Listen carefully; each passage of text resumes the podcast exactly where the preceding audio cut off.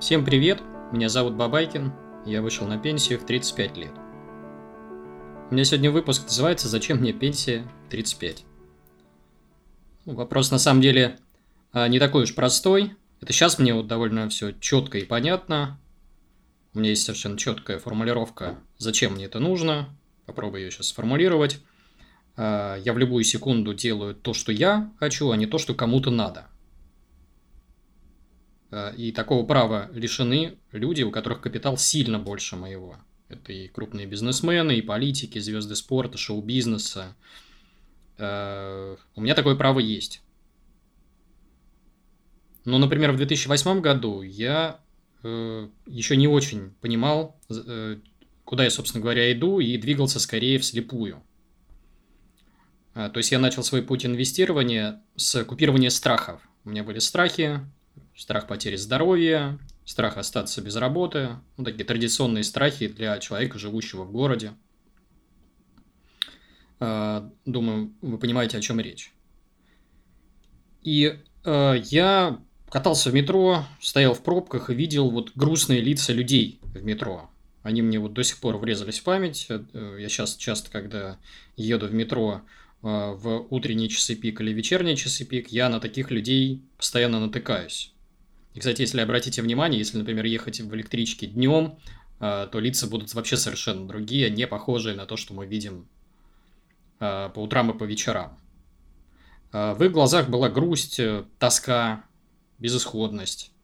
Ну и сам я тоже был таким же. То есть я смотрел на себя в зеркале, видел мешки под глазами, 30 килограмм лишнего веса, человека, у которого постоянные стрессы, перегрузки и так далее.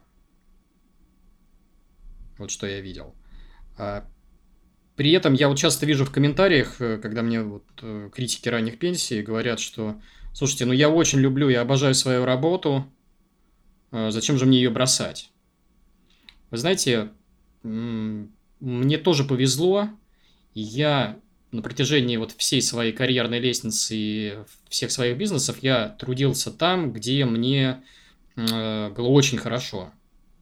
То есть я обожал свою работу, обожал свою специальность, я мог там на 12-15 часов просто залипнуть у монитора и просто не заметить, как время пролетает. Но в итоге я сгорел. У меня было два тяжелых, очень тяжелых личных кризиса. Это примерно 2011 год был кризис, и в 2017-2018 году был тяжелейший личный кризис. Он был в первую очередь связан с работой и с бизнесом. То есть никакие не личные вопросы, хотя они тоже мешали, проблемы в семье были, но в первую очередь это были вопросы, связанные с деньгами, с финансами.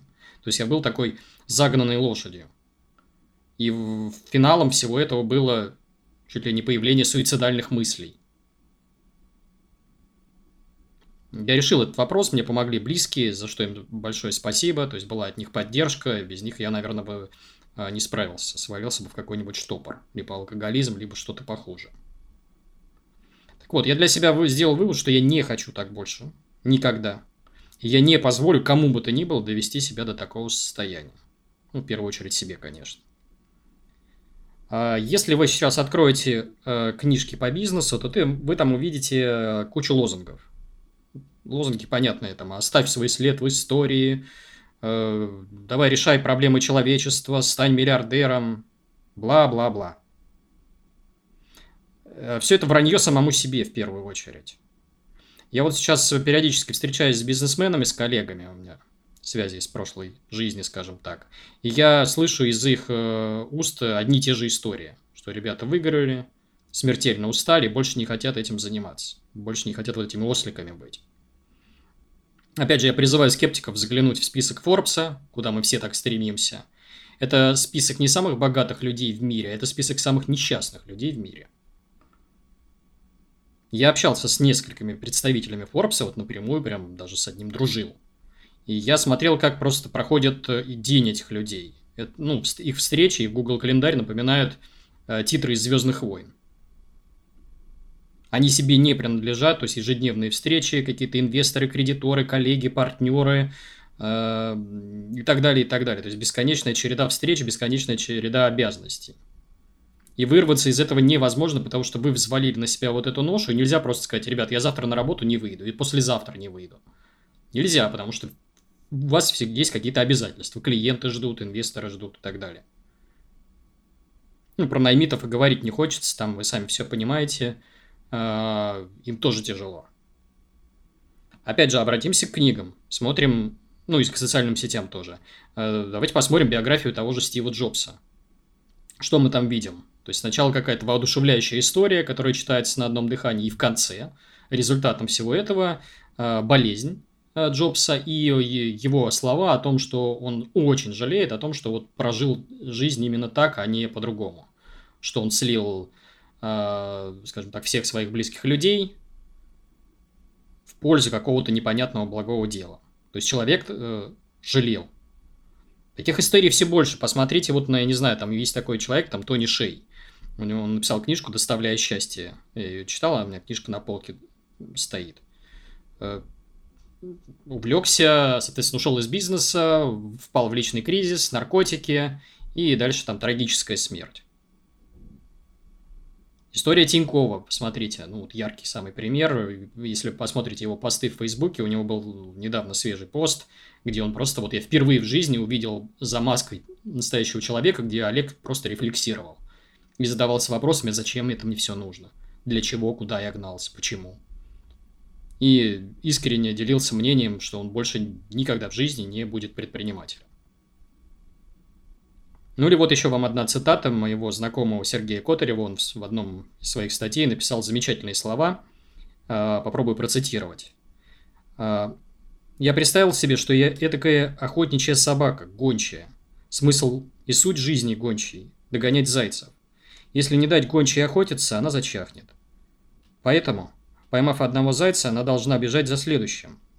И вот под старость гончая подводит итоги жизни и предается воспоминаниям. А все ее воспоминания – лишь виды жоп разных зайцев впереди себя на фоне размытых пейзажей». По-моему, замечательные слова. То есть, я себе эту цитату сохранил в избранное, постоянно ее цитирую. Так вот, обратная сторона медали вот жизни успешных людей выглядит довольно некрасиво. Предприниматели, карьеристы – это люди, которые живут в офисе, в самолете. Они не видят детей. Они платят за успех, за свой успех, здоровьем, иногда даже жизнью, если что-то не так пошло. Среди них очень много тех, кто ощущает себя лузерами, неудачниками. Там и синдром самозванства, и много до чего еще. Еще я периодически натыкаюсь на такие вот реплики у себя в комментариях. Слушайте, какая глупость, что за ранняя пенсия, куда спешить? Я вот сейчас выведу на экран комиксы моей старшей дочери. И, по-моему, в принципе, их достаточно для того, чтобы объяснить, зачем мне, собственно говоря, ранняя пенсия. Это то, как меня запомнила моя дочка. Она говорит: пап, слушай, ты вроде как всегда присутствовал рядом с нами. Ты там перестал часто ходить в офис, по-моему, еще чуть ли не с 2011-2012 года. Но я все время видела тебя, сидящему у экрана монитора, твою спину. А я где-то там возилась на полу с игрушками. И вот она уже выросла, и все, что она запомнила, это вот папашу, который сидит, уткнувшись лицом в монитор. Вот я так больше не хочу. Я сейчас с детьми провожу намного больше времени, чем я это проводил там еще лет 10-15 назад. Не хочу. Следующая очень важная мысль. Представьте, что вы там, я не знаю, пришли на свидание или знакомитесь с каким-то приятелем, и он просит немножко рассказать о себе, собеседник напротив вас. И что вы рассказываете? Вы всегда рассказываете о себе примерно следующим образом. Я там предприниматель, я врач, я менеджер, я продавец, я программист.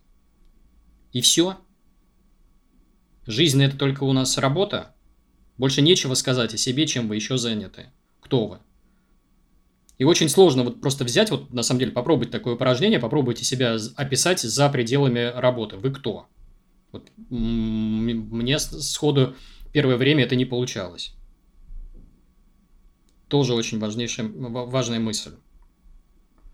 Следующая мысль, я ее называю концепцией маленького человека.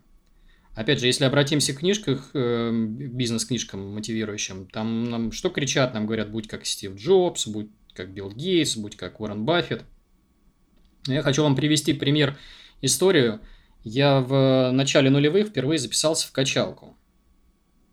И ходил долгое время и восхищался в, соответственно, спортзале фигурам вот этих вот качков огромных. Они у меня, воспринимались в моих глазах как некие полубоги.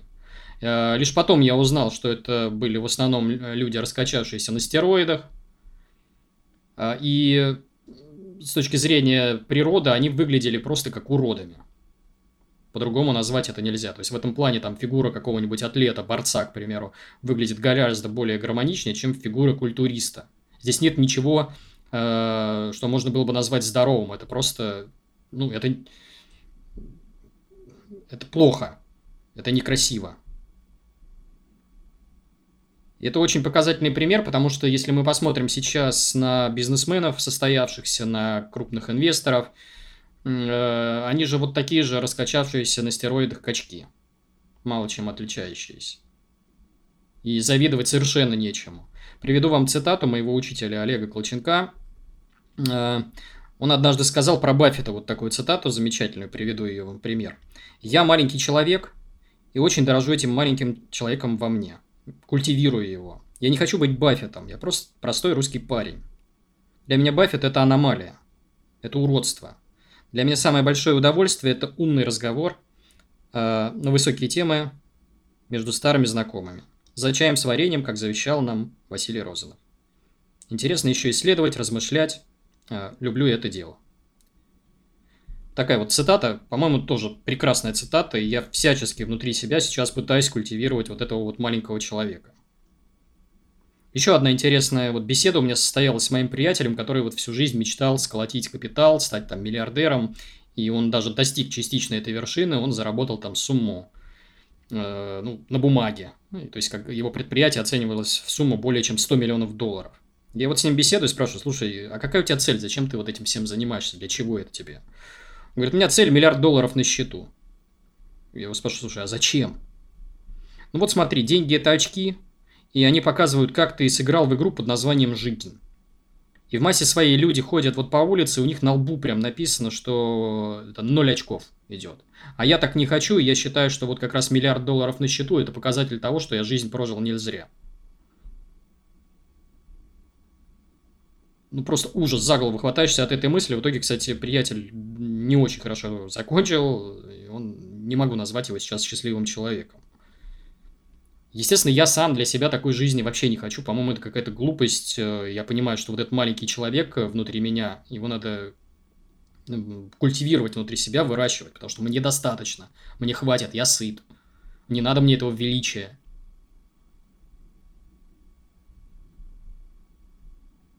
Мне достаточно. Есть такая писательница Вики Робин. У меня, кстати, интервью с ней будет в ближайшее время на Яндекс.Дзене, переводное. И она в свое время написала книжку «Кошелек или жизнь». Ее, к сожалению, сейчас очень тяжело найти в печати, в электронном виде. Я вот ссылку приведу в описании. Выкладывала себя ее в своем канале. Она вот в 92-м году, по-моему, такая дата, если не ошибаюсь, написала книжку под названием «Кошелек или жизнь». И вот там были очень такие важные идеи, которые меня зацепили, попробую их процитировать, сообщить. То есть идея номер 1. Люди не хотят быть богатыми. Они хотят быть богаче других. Если просто убрать из себя из жизни эту концепцию, все станет намного легче. Деньги – это нечто, некая субстанция, на что мы меняем свою жизненную энергию. То есть вот эти часы, самый драгоценный ресурс – время. Для большинства людей это нечто является оплачиваемой работой. А сегодня наша работа вытеснила нашу семью, соседей, общественную деятельность, церковь и даже друзей, как будто она является нашей единственной приверженностью, нашим единственным и первостепенным источником любви, местом для самовыражения. Нужно ли нам в действительности зарабатывать как можно больше, чтобы вести полноценную жизнь? Мы, современные жители, удовлетворяем большинство своих потребностей, желаний и стремлений при помощи денег. Мы покупаем все, от надежды до счастья. Мы больше не проживаем жизнь, мы ее потребляем. Тоже замечательные мысли, объясняющие, зачем мне ранняя пенсия. Я вот не хочу жить в этой концепции. Мне она не нравится, она некрасивая и уродливая. Следующая мысль, я ее, так сказать, подсмотрел у, как ни странно, в канале психотерапевта Игоря Погодина. По-моему, очень мудрая мысль. Он там рассуждал о культуре изобилия вместо культуры дефицита. И попробую я эту мысль своими словами сформулировать.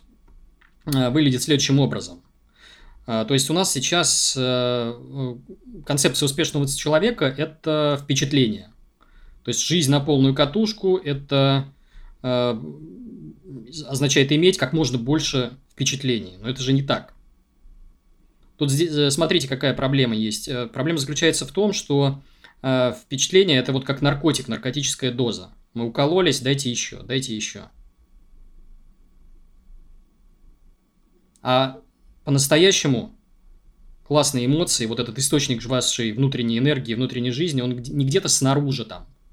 Не в поездках в Турцию, там, на острова, не в тачках каких-то дорогих, не в там, фоточках в Инстаграме. Он внутри вас. И все ресурсы, которые вам нужны для этого счастья, они внутри. Но культура избытка, она немножко такая вот, она другая. То есть культура дефицита, она кричит, она говорит, потребляй на полную катушку, живи на полную, здесь и сейчас, еще что-то. И то культура избытка, она говорит нам о том, что... То есть она с нами разговаривает тихо, чуть-чуть, немножко шепотом. Она говорит, слушай, у тебя все есть, зачем тебе это нужно? Замечательная, по-моему, цитата, замечательная мысль. Это и был ответ, для чего мне ранняя пенсия. Я хочу выйти за пределы этой концепции, что работа равно жизнь, что бизнес – это единственная лестница, по которой надо карабкаться, что бизнес – это единственное, что нам нужно. Нет ничего подобного. Есть куча направлений, которые ничуть не менее важны, интересны и наполняют нашу жизнь смыслом. Это могут быть там семья, близкие. Это может быть какое-то волонтерство, помощь обществу. Это, в конце концов, саморазвитие, какие-то хобби, еще что-то, то есть жизнь для себя. Да много всего.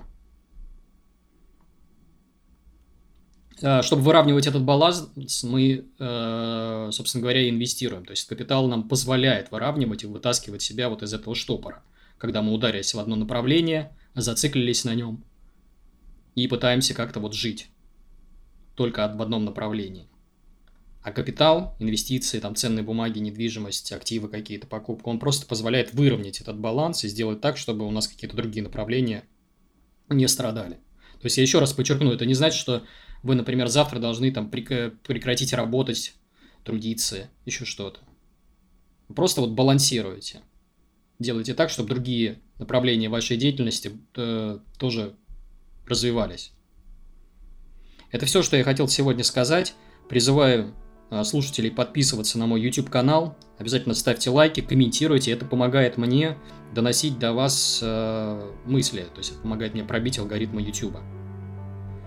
Еще подписывайтесь на мой Telegram-канал, на мой Instagram. Обязательно. В Телеграме я выкладываю те мысли, которых нет и не будет в YouTube. А в Инстаграме вообще отдельный формат появился. Комиксы, картинки занимательные. То есть совершенно другой формат, который и с Телеграмом тоже не пересекается. Слушайте меня в подкастах. Это Apple подкаст, Google подкаст и Яндекс.Музыка с Android и с iPhone. Пожалуйста, то есть можете слушать и в метро, и в пробках, и на тренировке, в очередях, где угодно. И поставьте там, если можно, вот в этих подкастах тоже подпишитесь, поставьте мне там 5 звезд. Это тоже поможет мне алгоритм пробить. Еще я призываю покупать мою книжку «На пенсию в 35 лет». Стоит копейки, ссылка в описании ролика. И вторая книжка у меня в апреле выходит. Надеюсь, что все получится. Она называется «Fuck you money», она является логическим продолжением первой книги. Но здесь я уже рассказываю историю не только свою, но и историю других ранних пенсионеров. То есть я попытался рассказать о движении FIRE. Финансовая независимость, ранний выход на пенсию. Это все. Всем спасибо, с вами был Бабайкин, пока.